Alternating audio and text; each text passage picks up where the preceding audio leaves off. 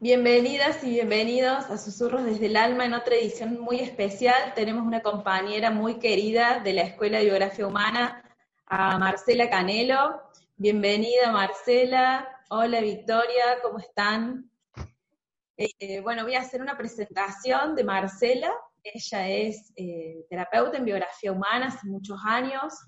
Eh, ella hace lectura corporal, tiene una escuela en Marcos Paz, que se llama Tierra Mansa, que ella fundó, y ahí además ella está formando a personas en lectura corporal y forma también a personas en Dula.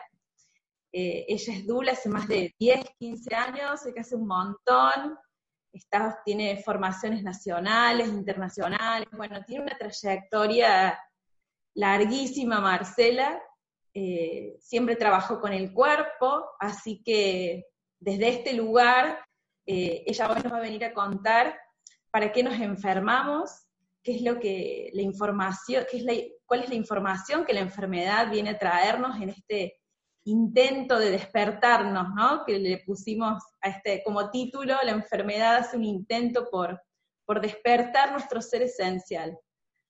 Así que bueno, Marce, cuando quieras, bienvenida. Hola, bueno, acá con amigas del corazón, que me emociona así todo esto que va pasando, ¿no? De que nos vamos encontrando en la pandemia para, para hablar de esto, ¿no? De lo, que, de lo que nos viene pasando por ahí en lo individual y que hoy lo podemos ver en, lo colectivo, ¿no? O sea, todo lo que nosotros estamos viendo por ahí, para mí no es nuevo lo que está pasando, ¿no? Y, y estamos como en un momento de, de buscar, buscar las respuestas que están adentro nuestro, ¿no? Entonces, me gusta que nos encontremos, porque yo las escucho a ustedes, las sigo y, y nada, de la presentación que hiciste con estos 25 años que tengo, cuántas cosas que hice en tan pocos años. Volando. Ay, sí, es porque a los cinco años, a los cinco años empecé con toda esta búsqueda. No perdiste el tiempo, no perdiste el tiempo, Bueno, vamos a aclarar, tengo 48 años, desde, desde siempre hice actividades corporales, siempre fui muy inquieta, necesito el cuerpo para, para, para atravesar mi vida. O sea, yo me acuerdo un terapeuta me dijo, a vos la vida no te roza, a vos la vida te atraviesa. Y esa frase es como, bueno, cada uno tiene como sus características. A mí me llevó muchos años eh, aceptar y amar esta característica que yo tengo muy corporal, muy sensorial, con muchísima intensidad que, tengo.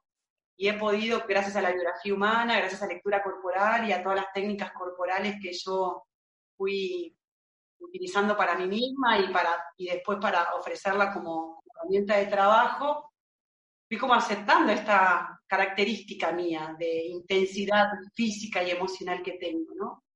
Y la fui ordenando, ordenando y, bueno, y hoy me dedico en, mi espacio, en Tierra Mansa, a ofrecer todas estas distintas disciplinas de las que nombró Laura y otras tantas también, que fueron nada más y nada menos que mi búsqueda personal.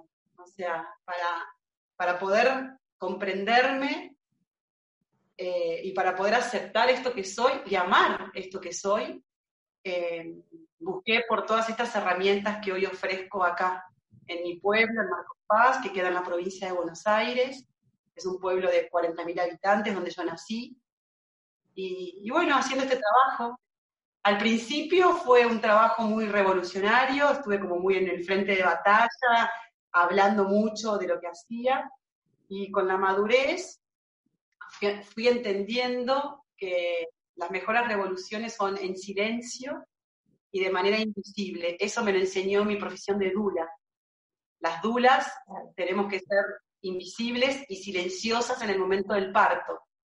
Y eso lo aplico en mi vida hoy con mi trabajo y todo lo que ofrezco en Tierra Mansa eh, está dentro de Tierra Mansa. Y quien lo quiere venir a buscar es en silencio y de manera invisible.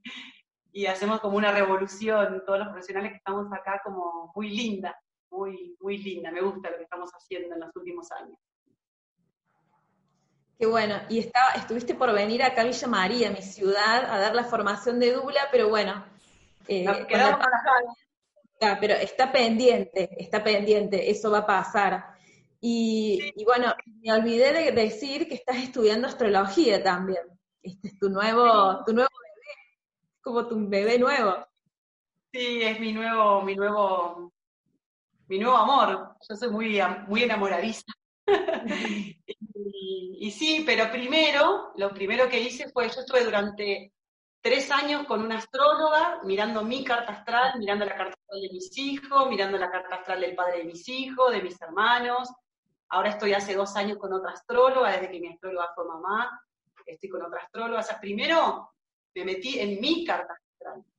Y ahora estoy estudiando astrología para poder ofrecerle a mis consultantes, a la gente que venga a este espacio, otra herramienta de búsqueda, porque los seres humanos somos tan multidimensionales que una cosa no nos alcanza, ¿no?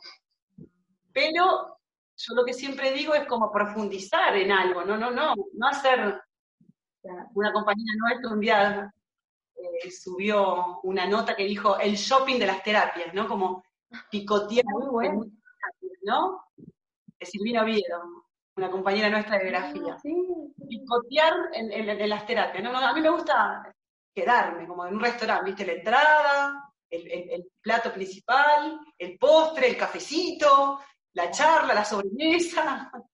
Y hasta que no levantan la silla del restaurante, yo no me voy. Entonces, bueno, cada proceso tiene que pasarlo por el cuerpo, ¿no? Cada cosa que estudiamos uno la tiene que experimentar porque si no, si uno se prepara, estudia un montón de cosas, pero todo queda a nivel de la mente, es muy difícil después transmitir lo que pasa en un proceso con, la terapia que sea. Sí, yo, yo, paso, yo necesito pasar todo por el cuerpo. Por ejemplo, a mí me ha pasado cuando estábamos estudiando biografía humana, eh, para mí biografía era leer mucho, mucha cabeza, mucha cabeza, y yo creé mi propia metodología que se llama conciencia corporal expresiva, que es toda la información de la biografía humana, meterla en dinámicas corporales, que eso es lo que hacemos en el curso de Dula. Eso es, lo que hacemos en el curso de Dula. cada tema teórico que vemos de toda la investigación de Laura Goodman, yo encontré la forma de, en dinámicas corporales, entrarlas al cuerpo. Y eso como que es lo que yo necesito, porque yo tengo mucha energía mental y, necesito como unir lo corporal porque el cuerpo es el vehículo que tenemos para la manifestación, para la expresión. Entonces, para mí es como soberano, el cuerpo es soberano, para mí hay que, hay que recuperar ese territorio, digo yo siempre, ¿no? Nuestra cultura nos, nos despojó del cuerpo, ¿no? El cuerpo es pecado, el cuerpo está sucio, el cuerpo... Y ahora estamos en un momento donde parte de esta deconstrucción que tenemos que hacer como, como humanos, ¿no? De esta cultura que nos ha oprimido tanto, bueno, mi, lo que yo ofrezco es esto, es volver al cuerpo, volver al cuerpo, volvamos al cuerpo porque sin él no somos nada, somos solamente energía que se, que se desaparece, que se va al cosmos. En cambio, en la materialización, en el cuerpo físico, nos podemos expresar, ¿no? Y en toda tu, trayectoria con el trabajo corporal, ¿qué, nos podés traer, no? ¿Qué, ¿Qué, significa la enfermedad? ¿Qué viene a decirnos? ¿Qué nos trae? ¿Cuáles son las oportunidades? Siempre hablamos de oportunidades nosotras con la enfermedad, ¿no? Bueno, yo puedo hablarlo desde mi lugar porque yo tengo una historia con las enfermedades. Siempre que hablo de lectura corporal, cuento esto. O sea, yo vengo de una familia donde la enfermedad fue como la moneda corriente de, la familia. Y, cuando yo me enfermé, yo dije, yo ya sé para dónde voy, pero no quiero ir hacia ahí. O sea, yo sé que no, no es el lugar. Y los seres humanos tenemos como, hojas de ruta, ¿no? A mí me gusta como, como esto de, de, lo que yo por ahí voy a contar hoy, no es la única verdad, ¿no? O sea, cada uno va encontrando como su, sus creencias. A mí este pensamiento de lectura corporal me sirvió para, para crecer, para evolucionar, para ser mejor persona y estar más sana. Y yo estoy más sana cuando estoy donde donde yo siento que mi alma quiere estar, no donde me dicen que tengo que estar. Entonces yo atravesé una enfermedad y, y nada, y cuando uno tiene una enfermedad que, te dicen, te vas a morir, te podés morir, porque en realidad todos nos vamos a morir. Pero cuando vos tenés la confirmación de un diagnóstico y decís, bueno, listo, se me terminó la salud, o sea, ya tengo un diagnóstico médico, ya no soy más sana. Y ahí me empezaron a llegar los libros La enfermedad como camino, ¿Por qué nos enfermamos? Eh, sana tu mente y sana tu cuerpo. Empecé como a investigar desde mi parte inquieta. Yo siempre sentía que, que nos teníamos que, que, que, tener, que teníamos la posibilidad de salir del destino de la enfermedad. Por eso estudié psicología, por eso fui como la, la primera buscadora en este linaje de mujeres que, que, se enferman mucho en mi familia, como de poder comprender por qué nos enfermábamos tan fácilmente las mujeres. Y hasta había como un como una honra. Si yo me enfermo, pertenezco a mi familia. ¿No? Como esta cosa de estos hilos invisibles, como dicen las constelaciones familiares, ¿no? Este, el pertenecer es si me enfermo, ¿no? Entonces cada vez que nos juntábamos a hablar las mujeres de la familia, hablábamos de enfermedades, entonces yo me siento parte de esta manada de mujeres. Y bueno, y en esa búsqueda, eh, al, tiempo, se enferma mi hermana también, mi hermana menor, que yo le llevo 14 años, y, y nada, y yo desde, desde, desde mi personalidad, desde, esta parte mía de, de, mi personaje, como dice la biografía humana, yo no le tengo miedo a nada, no le tengo miedo a ninguna muerte, yo puedo con todo. Ahora, cuando le tocó a mi hermana, entré en un estado de desesperación, porque era mi hermana más chiquita, y dije, chao, esta piba se me muere, se me muere, yo, a mí se, yo perdí un hermano a los 21 años, que tenía 23, en un accidente, y mi hermana a los 23 años se enferma de cáncer se me repetía lo, lo mismo. Y ahí entré en una, en una, búsqueda de ver qué podía hacer, bien desde mi personaje, salvarle la vida a mi hermana. Y llegué a lectura corporal. Llegué a lectura corporal, mi hermana también entra al mundo de lectura corporal, y cuando pasaron los años, cuando me recibo de, de, de, de termino la formación del pensamiento de lectura corporal, me di cuenta que, que, que en realidad mi hermana me había salvado la vida a mí. Yo, estaba, yo estaba, en una remisión de, de, la enfermedad, estaba en una remisión sin medicamentos, ya nada, y, nada, y descubrí eso, que, que, que, que, los, por lo menos en mi historia, ¿no? Con mis hermanos tenemos una cosa como muy de salvémonos, estamos complicados, salvémonos. Y así llegué a lectura corporal, que es un pensamiento que, que lo creó y lo sigue creando Nereida Fontes Vilela, que es una kinesióloga brasilera, yo los invito a todos que, que puedan mirar la página de ella, que es leituracorporal.com.br. Ella es kinesióloga, ella está eh, inspirándose permanentemente en, la información que nos da nuestro psiquismo a través del cuerpo físico. Todo lo que pensamos, todo lo que sentimos, se registra en cada una de nuestras células, en la biología. El cuerpo físico es el único medio para expresarse.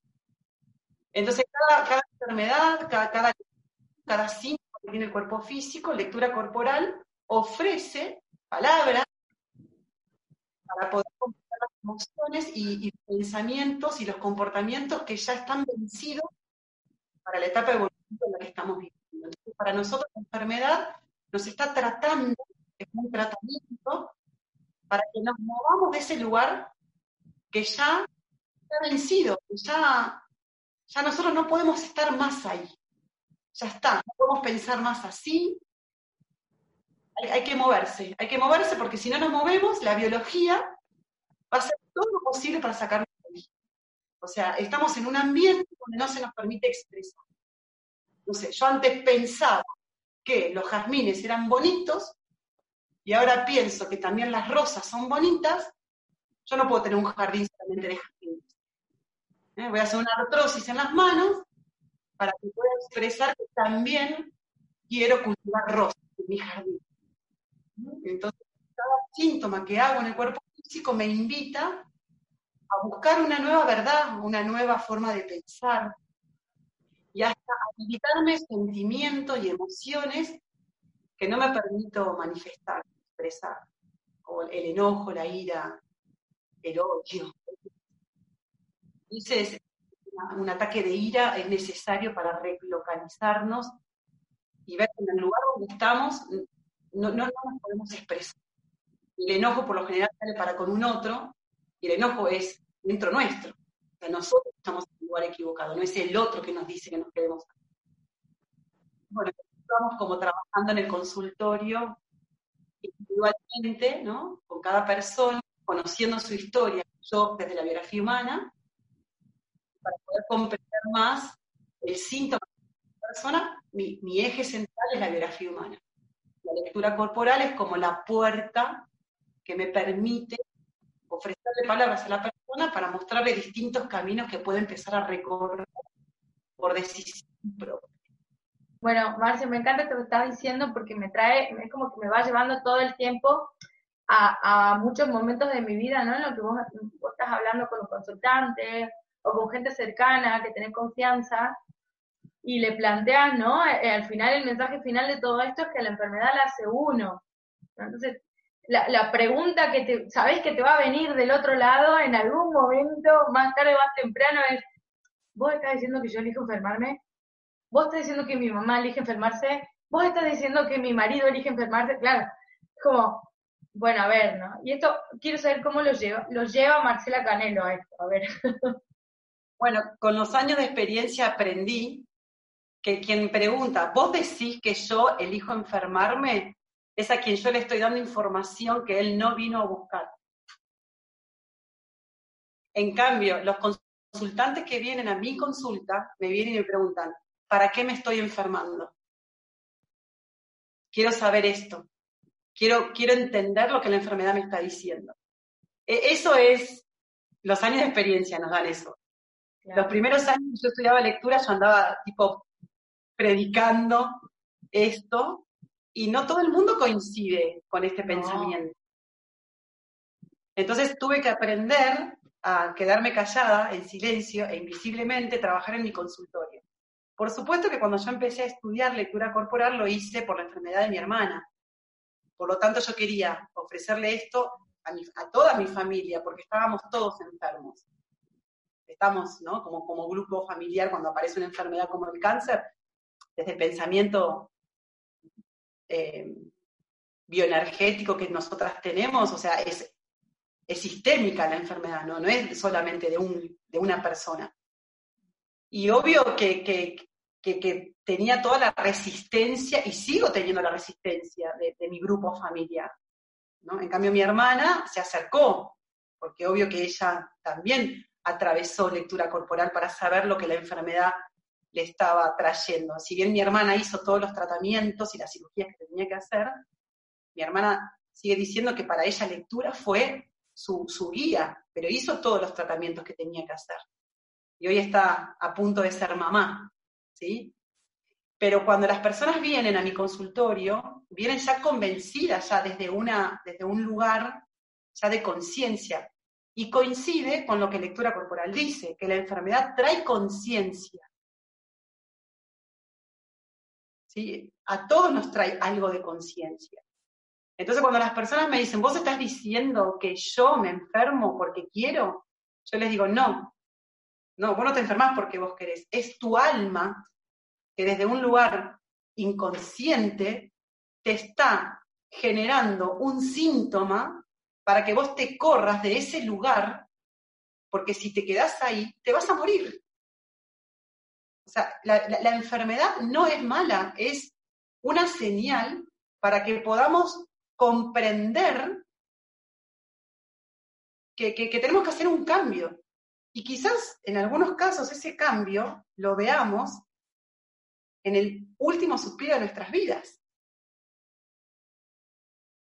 Y otros quizás lo podamos ver muchísimo antes. Y ahí está el gran misterio, ¿no?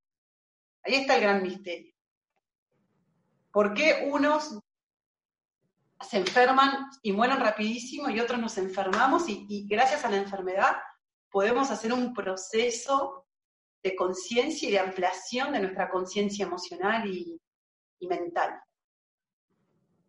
No sé, yo cuando la gente me dice, ¿por qué se muere un niño? No sé. Ahora, lo que sí sé es que después de eso, que duele tanto en un grupo familiar, algo cambia, algo, algo se abre. Eso lo sé por mi, por mi, por mi trabajo. Hay personas que eso no lo ven, pero yo lo veo. Yo, yo un día hablaba con, una persona muy cercana a mí que me decía, vos ves, ¿cómo podés ver estas cosas? Que yo no las veo, ¿no? Y bueno, vos cuando te subís arriba de un auto, arrancás el auto y con el, con el oído escuchás que anda mal el carburador. Yo eso no me doy cuenta. Cada uno tiene su don. Vos, vos, vos, escuchás un auto pasar y sabés si ese auto tiene mal los inyectores. Y yo digo, chao, ¿cómo se da cuenta? A mí me pierde aceite el auto. Mira, me pierde aceite el auto. Vino esta persona y me dijo, no es aceite del motor, es aceite de hidráulica. ¿Por qué? Porque es color clarita. Bueno, ¿ves? Ese es el don de esa persona. Mi don es poder observar cómo en un grupo familiar o en la vida de una persona una enfermedad produzca un cambio en el comportamiento, eh, en la forma de pensar. De hecho, hasta con una gripe pensamos distinto después de una gripe. Cuando estás tres, cuatro días metido dentro de la cama, decís, cuando salga de acá, empiezo el gimnasio. Y arrancás el gimnasio cuando salga de acá me anoto en el curso de astrología. Y, te anotas en el curso de astrología. Siempre la enfermedad nos convoca a, sentirnos, a sentir otras partes del cuerpo. Bueno, ni hablar del cuerpo, lo que hablamos hoy, ¿no? La enfermedad nos trae al cuerpo. Así sea un dolor de rodilla, ¡ah! me hace sentir el cuerpo. Dolor de cabeza, una neumonía me siento o me siento. Entonces, cuanto más grave es la enfermedad, lo que decimos desde el pensamiento de lectura, más alejados estamos de, sentir y manifestar esto que estoy sintiendo. ¿No? Nereida dice, siento mandarina y expreso berenjena. estamos muy alejados, entonces necesitamos una enfermedad muy, muy intensa para poder, por lo menos, no te digo, sentir mandarina y expresar berenjena, pero por lo menos sentir mandarina y expresar bergamota, naranja, limón, algo de la familia, de los hijos, ¿no? Pero es muy difícil expresar 100% lo que uno siente, ¿no? Ah, yo siempre pienso que la enfermedad eh, incomoda, ¿no? Porque lo primero que trae es esa esa incomodidad en el cuerpo que yo digo, tengo esto que me molesta y es lo primero que empiezo a sentir y a ver que en realidad no es eso lo que me incomoda, hay otra cosa, ¿no? En mi vida, como vos decís, en mi alma, en mi mente, en mi espíritu, hay otra cosa que me está incomodando, pero no lo estoy pudiendo ver. Entonces la enfermedad me... Siento eso, ¿no? Algo adentro mío que me molesta que me lo quiero sacar y no quiero que esté ahí, en lugar de integrarlo, ¿no? Mirarlo, aceptarlo, conocerlo, convocarlo. Y, si vamos desde el comienzo, desde que somos niños, o sea, nos van entrenando, vamos entrenando la capacidad de no sentir el cuerpo. El cuerpo es sucio, el cuerpo no se toca, no te toques ahí, no llores, te lastimaste, levantate y seguí ensucie. Nuestra cultura, nuestra cultura nos, va cortando, cortando y cortando y cortando para que yo no sienta. Y también hay un mecanismo nuestro, que lo podemos nombrar desde la biografía humana, que es no sentir lo que siento en mi infancia, porque si no me, muero de la tristeza y del dolor, sentir el desamparo, la violencia física, la violencia física que vivimos muchos niños en nuestra infancia, el cuerpo se tiene las personas que hemos vivido violencia física, tenemos recuerdos de esos momentos viéndonos desde otro plano. O sea, hay un desprendimiento. yo creo que es un desprendimiento del alma para no sentir el dolor físico de, una golpiza. las mujeres que son abusadas, que han sido abusadas, también pueden sentir como que tienen un desprendimiento de su cuerpo físico. Las personas cuando mueren y están en las, terapias intensivas intentando rehabilitar, ¿no? despertarle el corazón, también se ven desde otro plano. Eso moneda, lo cuenta mucha gente. Bueno, hay muchas personas que recuerdan situaciones de violencia en su infancia y que lo ven desde otro plano. Entonces, tenemos como una, como una capacidad, pareciera, de desconectarnos para no sentir el dolor físico. Entonces, e, eso después lo tenemos como un mecanismo súper aceitado y viene la enfermedad a decirnos, sentite. Y cuando siento, ¿qué siento? Lo de hoy. No, siento todo. Por eso me clavo un ibuprofeno, me clavo un paracetamol, por eso no quiero sentir la enfermedad. Porque la enfermedad lo que me trae es sentir los dolores que el cuerpo sintió y que yo hice un desprendimiento de mi conciencia. Pero en las células está grabado absolutamente todo, todo, todo, todo. Y la enfermedad lo que me trae es conectar. Estoy engripada, hago conciencia de ese dolor. Ahora agarrate porque se abre, se abre todo. Se abre todo. Una fiebre hay que aguantarse un 39 grados de fiebre. ¿Por qué los niños aguantan 39 grados de fiebre y un adulto no? Porque la historia sensorial y corporal de un niño todavía es muy chiquitita comparada con la nuestra. Por eso nosotros enseguida tenemos 37,8 y te tomas un, un antitérmico. Ese, ese es un pensamiento muy mío, no quiere decir que sea así. ¿eh? En todos los años de experiencia que yo voy teniendo, es un, pensamiento claro, ¿cómo no vamos a a, dar analgésico cuando aparece la enfermedad. Porque aparecen todos los dolores del alma. Para mí es así. Yo, yo no me puedo mover de esa creencia hoy. La creencia Para, se te, se te perdió ahí, Marcia, no se escuchó nada. ¿Es una creencia mía, dijiste?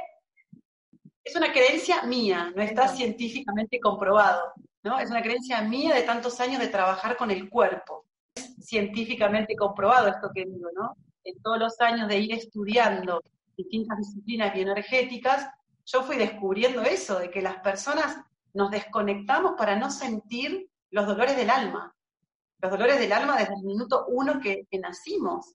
Por eso la biografía humana y mi trabajo de Dula, yo lo que ofrezco es eso, es poder ver desde el día de, tu nacimiento, yo también me voy un poquito a, la gestación, al a la historia de esa mamá, de esa mamá, para poder entender los dolores que, heredamos transgeneracionalmente. ¿No? No, no, no es solamente nuestra historia en la biología, en nuestra biología. El, óvulo que yo soy lo fabricó mi abuela.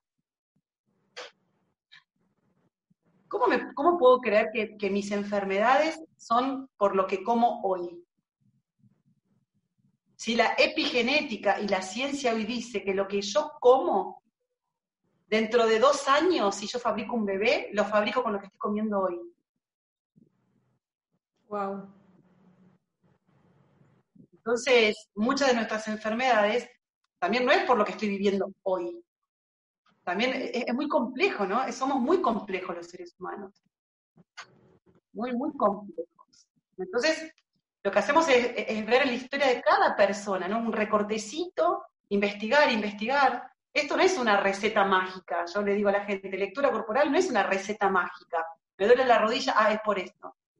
Bueno, se me rompieron los ligamentos de la rodilla. Vamos a conocer tu historia, vamos a ver qué podemos encontrar juntos y vamos a poder comprender lo que la rodilla te está diciendo. No es magia, no es la enfermedad es la, última escena, ¿no? En realidad esto es algo que se viene construyendo con una historia. Cuando nos enfermamos, nosotros queremos saber hoy por qué me enfermo hoy, como si la enfermedad fuera algo que yo vivo hoy, y no, es un suceso, una sucesión de eventos que se vienen gestando y que termina en eso. Si no, ¿cómo podemos explicar por qué se enferman los niños? ¿Por qué nacen los niños enfermos? Están cada vez más naciendo niños con enfermedades autoinmunes. ¿no? Y nos preguntamos qué comió esa mamá dos años antes. ¿De qué se nutrió? ¿De qué se nutrió en los alimentos físicos y cómo se nutrió emocionalmente en los años previos a la gestación? Los óvulos están adentro de nuestros ovarios y todo lo que yo como, lo que yo siento, lo que yo vivo, el ADN se expresa en función al ambiente. Eso sí está comprobado genéticamente. Hay mucho para, para, investigar. Yo lo que siempre digo es, acá lo que vamos a hacer es un trabajo de investigación sobre tu, tu vida y lo que te vaya calzando, lo que nos vaya calzando, te dará claridad en algún aspecto de tu vida. En otros aspectos tendrás que buscar por otro lado, con la medicina homeopática, con la nutrición eh, más saludable, con, con, con una terapia psicoanalítica, con, la biografía humana, con lo que vos vayas encontrando que, a vos te encaja. A mí, yo no soy ortodoxa, tiendo a lo ortodoxo, pero trabajo mucho para no ser ortodoxa. Eh, y yo a las personas le digo, hoy tenemos un montón, un montón de herramientas que te pueden guiar a encontrar esa verdad interna y esa verdadera voz tuya el, problema y el desafío está en encontrar terapeutas que hayan hecho mucho trabajo personal y que no den recetas mágicas. Ese es el gran problema. hoy estamos en el mundo de las recetas mágicas. Y esto es lo que la persona quiere saber hoy, ya, por qué se enfermó y curarse mañana. ¿Cuántos años tenés? 30 años. ¿Estás haciendo un lupus? Bueno, tenés 30 años para que ese lupus desaparezca. No lo vamos a hacer en, o, quizás el lupus no desaparezca, a ver, quizás no, seguramente el lupus no desaparezca nunca, pero vos vas a ir teniendo el síntoma del lupus para, como un semáforo que te diga, movete de ahí, me broté, una psoriasis, me broté. Y tenemos la historia de tus brotes para entender dónde no tenés que entrar para no brotarte. Y ahí ir o sea, es, es, un, es un recorrido terapéutico, no es en una sesión, listo, yo te digo lo que te pasó y te curaste. No, nadie se cura así.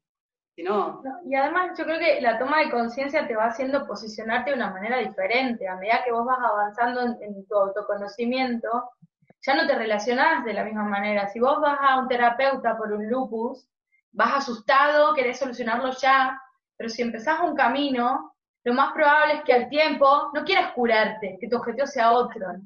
Eh, eh, mira, exacto. Yo, yo tuve una enfermedad inmunológica y con los años fui descubriendo que esa, esta enfermedad es mi ángel de la guarda. Cuando aparece es porque estoy en el lugar equivocado. Y yo me corro de ahí y la enfermedad desaparece.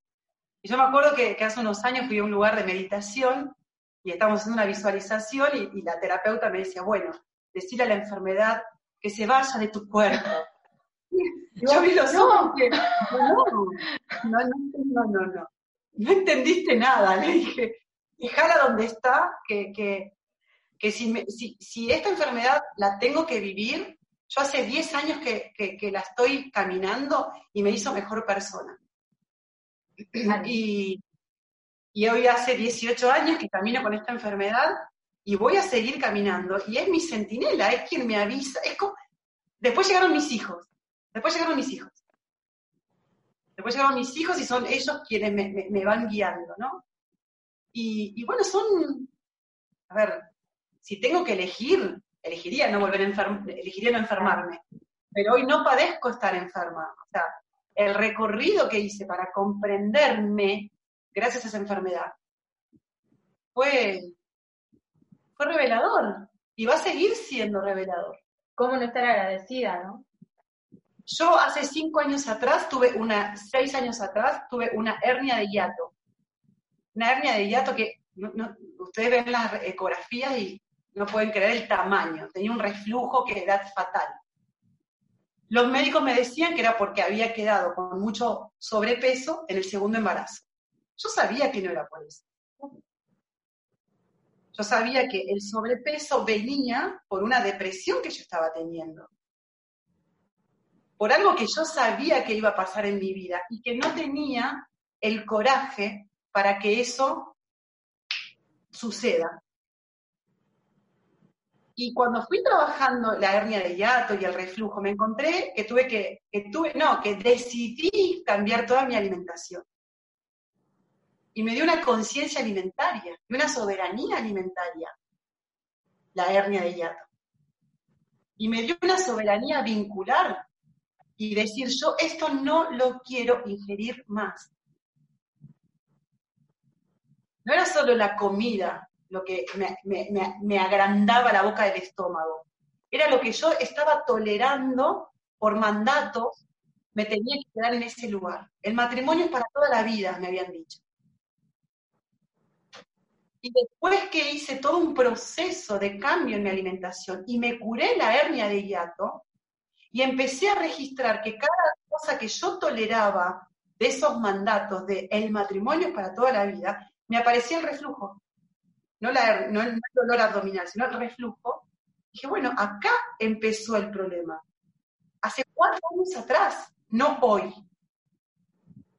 Cuando, cuando con el padre de mis hijos tendríamos que haber decidido separarnos, hacía que hoy lo podemos decir muy amorosamente entre los dos, nosotros nos tenemos que haber separado cuatro años antes, cinco años antes, pero nuestros mandatos no nos dejaron hacer eso.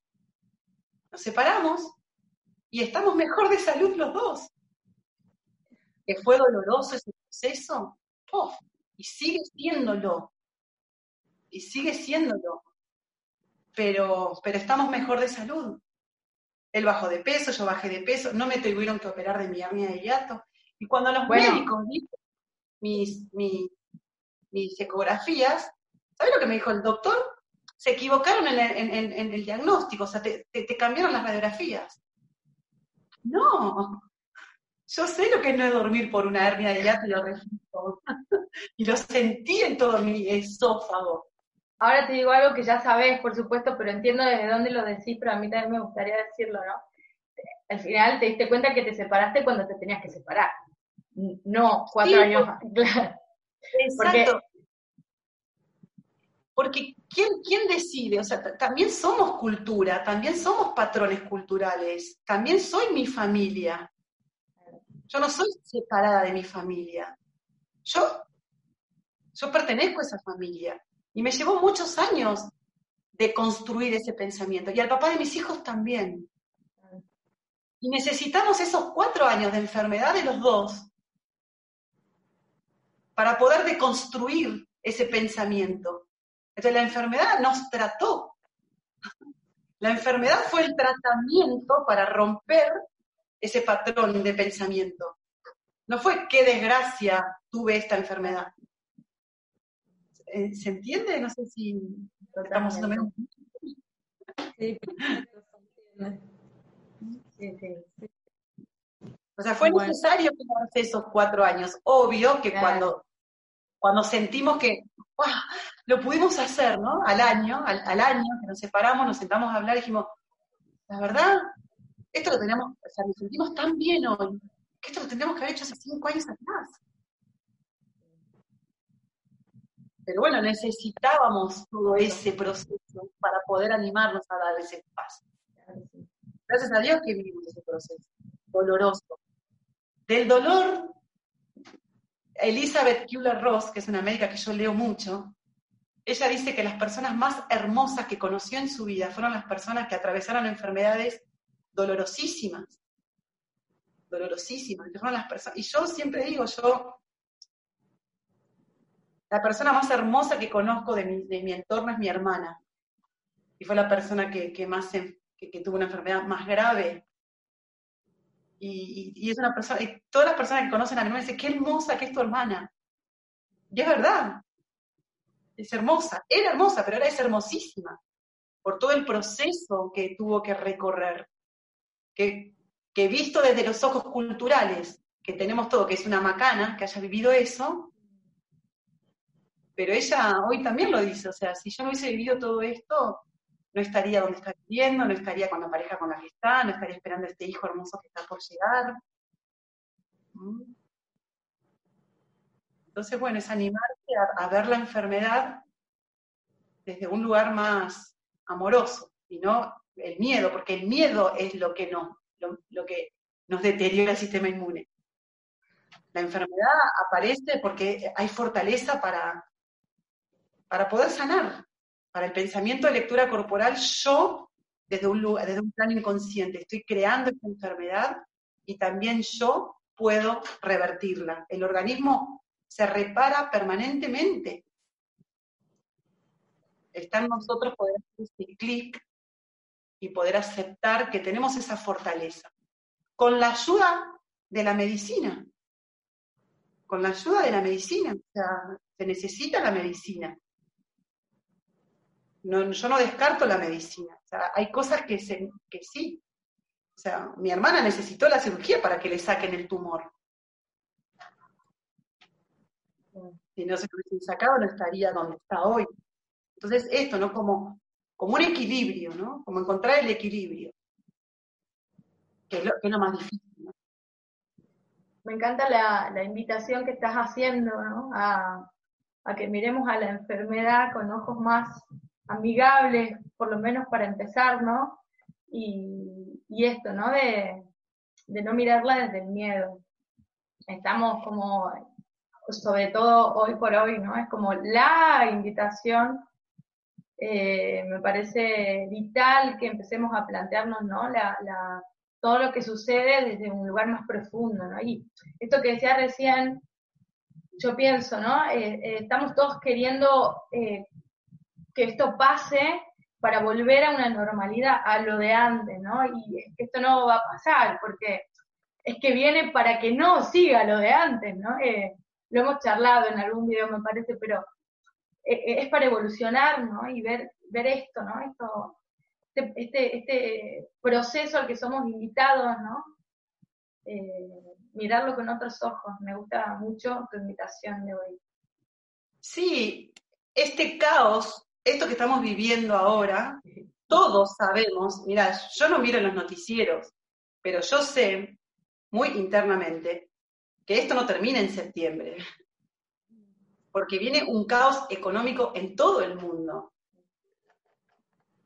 Va a venir un caos, o sea, inevitablemente tiene que venir un caos para un nuevo orden. No vamos a ser igual. El mundo no va a ser igual. Y, con la enfermedad, individualmente, pasa lo mismo. O sea, cuando yo hago una enfermedad, adentro mío hay un caos para un nuevo orden. O sea, va a aparecer un nuevo orden inevitablemente. Yo lo que siempre recomiendo, y por ahí podemos aprovechar acá esto de cuando uno tiene un diagnóstico, empezar a buscar personas, por ejemplo, yo esto lo hago con los partos. Yo a las mujeres les digo, ¿vos, vos querés un parto respetado? Bueno, tenés que empezar a buscar mujeres que te cuenten historias de sus partos respetados. No le preguntes a tu tía, no le preguntes a tu hermana, no le preguntes a nadie de tu entorno. Porque vos sos la primera que está saliendo a buscar algo distinto. Pero no te van a ayudar porque el miedo te paraliza en la búsqueda de algo distinto. Entonces yo por eso siempre utilizo utilizo la historia de mi hermana, la mía, la de otras personas que se van ofreciendo para hacer encuentros donde hablamos de qué caminos recorrimos aparte de la medicina, que la necesitamos para determinado momento de la enfermedad, qué distintos caminos fuimos usando, buscando y encontrando que nos fueron dando como una conciencia más amplia de lo que yo soy. No nos quedemos con una cosa. Yo me acuerdo cuando con mi hermana fuimos a la oncóloga, ya la palabra oncóloga, mm. quedé paralizada cuando me tenés que ir a ver una oncóloga. Yo me quedé paralizada. Y después fuimos a ver a la homeópata, y después fuimos a, volvimos a la psicóloga, y después fuimos a ver a Nereida con lectura corporal, y después se hizo Reiki, y después... Mi hermana hizo un montón de cosas, yo también hice un montón de cosas. cuando la, oncóloga le da la habilitación a mi hermana para que empiece a buscar un bebé, yo me acuerdo que yo le pregunté, ¿por qué usted cree que mi hermana hoy está sana? Y ella me dijo, no tengo idea, pero que siga haciendo todo lo que está haciendo. Para mí fue como, bueno, lo está diciendo la jefa de, la sociedad argentina de oncología, fue como la más grosa de la Argentina. Ay, yo salí de ahí como diciendo, no estoy loca, no estoy loca, Dice, no sé qué, ¿no? Como yo hice todo lo que hago con todos los pacientes, con tu hermana, pero que siga haciendo todo lo otro que está haciendo. Hace todo. todo. Viaja, anda al Padre Ignacio, hacerte reiki, hacer homeopatía, toma esos globulitos, que hace todo, todo, todo. eso es lo que a vos te hizo estar en una remisión y que, mañana empieces a buscar tu bebé. Y, también desde mis patrones culturales, si lo dijo la doctora, ay, yo salí de ahí agrandada como Maradona cuando me metió el gol a los ingleses. Necesité la confirmación de un médico y me hago cargo de esa parte de mi, de, mi cerebro.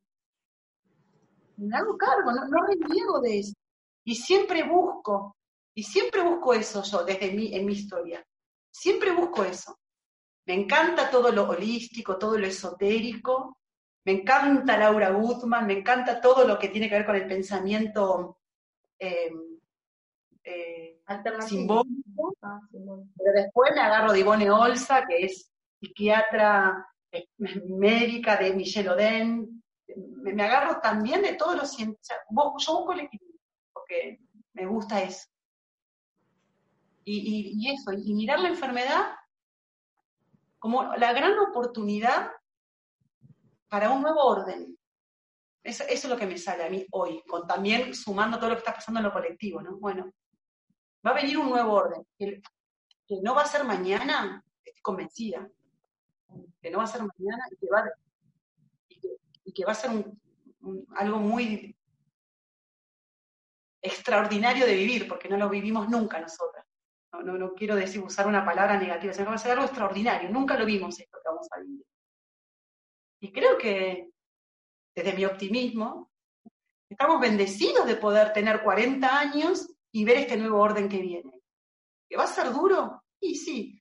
Mi papá, mira, yo, le conté una, para, para, cerrar si ustedes quieren, mi papá el otro día me, me contó una anécdota de mi abuelo y eso me dio muchísimo alivio estábamos hablando de esto que se viene, de esta crisis económica que se viene, y mi papá me contó que mi abuelo, yo no lo sabía, mi abuelo cuando se vino de Portugal a la Argentina, él primero estuvo dos años en Río de Janeiro. Mi abuelo durante dos años almorzaba al mediodía, comida, merendaba y cenaba dos bananas. Por dos años hizo eso.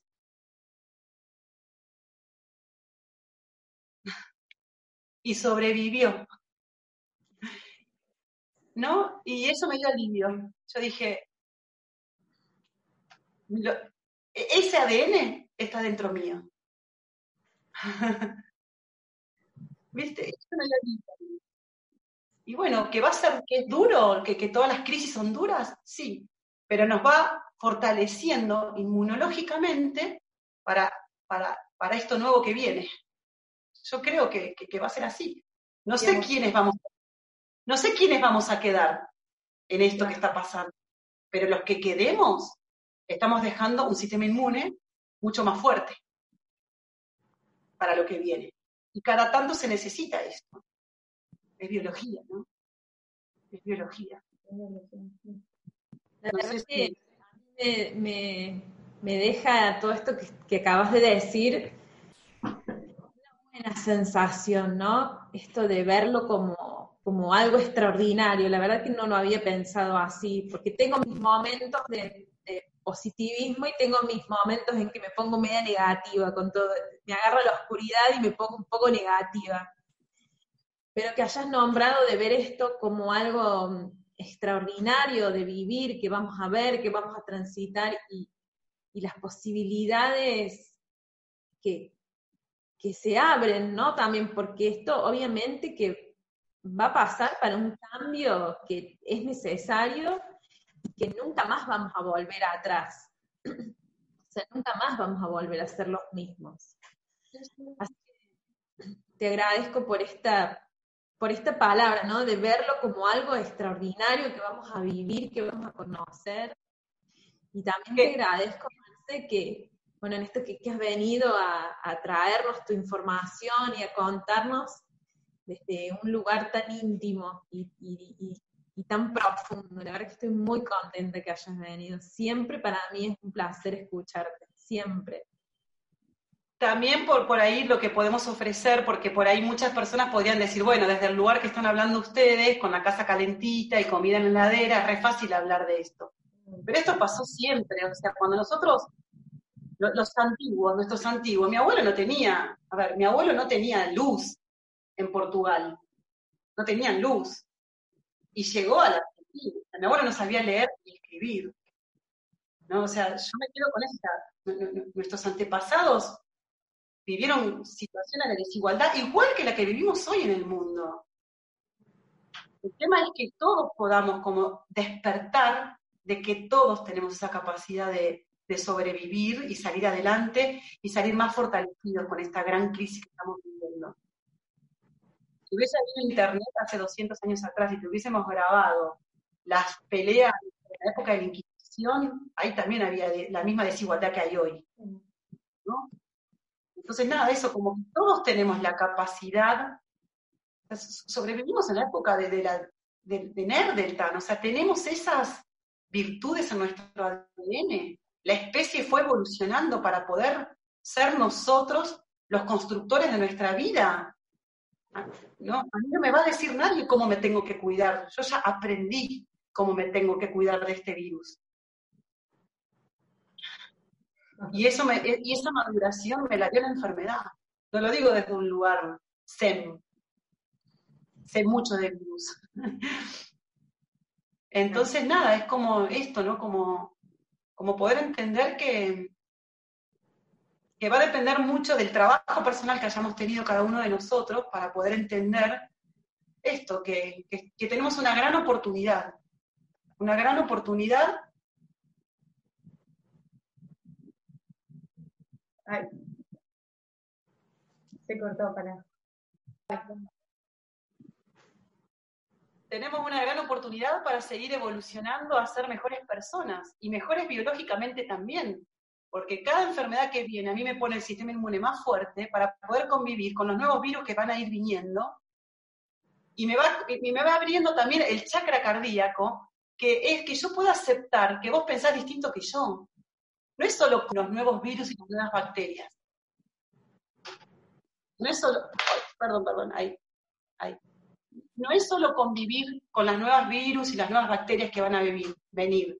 Es también aprender a convivir con todos los seres humanos, con todos, porque vos pensás distinto que yo. Vos haces biodecodificación, yo hago lectura corporal. ¿Qué? ¿Te, voy a salir a matar? ¿Te voy a atacar? No, mi sistema inmune me va a dar fortaleza para que yo siga pensando como lectura corporal y desde tu pensamiento, de la biodecodificación, poder enriquecer mi pensamiento y yo poder enriquecerte el tuyo y no atacarnos como si fuéramos enemigas. Yo creo que, vamos hacia eso. Yo, yo tengo este optimismo. Yo sé que tengo una parte muy optimista mía, pero quizás este optimismo que tengo no lo tengo porque estoy adentro de un castillo dorado y lleno de oro y dinero en una cuenta bancaria. Este optimismo lo fui ganando eh, por todas las enfermedades que fui atravesando y fui superando. ¿Mm? al contrario. Estoy convencida que me puedo curar una enfermedad. Yo estoy convencida. Lo vi. Eh, bueno, yo también quiero agradecerte mucho, Marcela, por ahora, ahora mismo por tu optimismo, por tu total optimismo. Eh, yo también pienso como vos, por ahí tengo como Laura mis momentos de decir, ay, por Dios, pero sí creo que... Yo también, yo también soy muy oscura en mis pensamientos, pero tengo que mostrarles esa parte, pero en esa oscuridad también, también me habla esta parte optimista, optimista mía. Claro, claro. me habla a mí?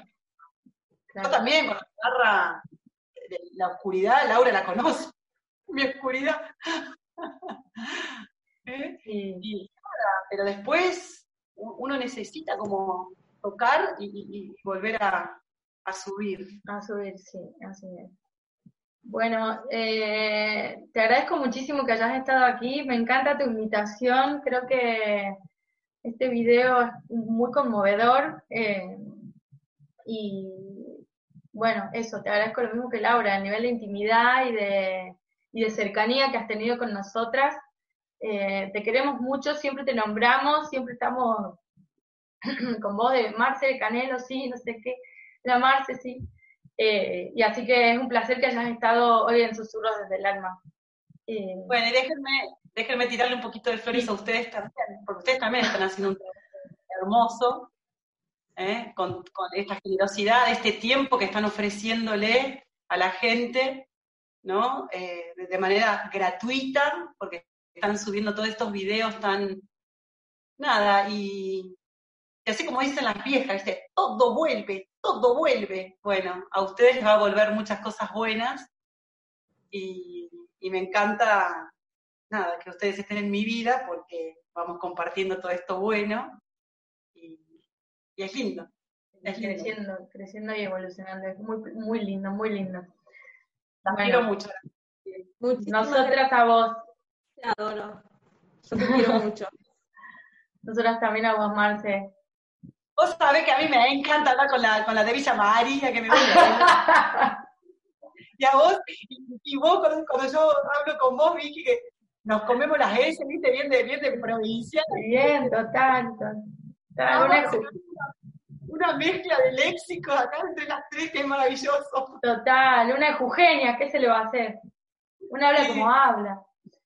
Bueno, chicas, vamos a dejar aquí este video. Les mandamos un beso grande a todos. Un beso fuerte para vos, Marce. Laura, nos vemos la próxima semana. Chao, chao.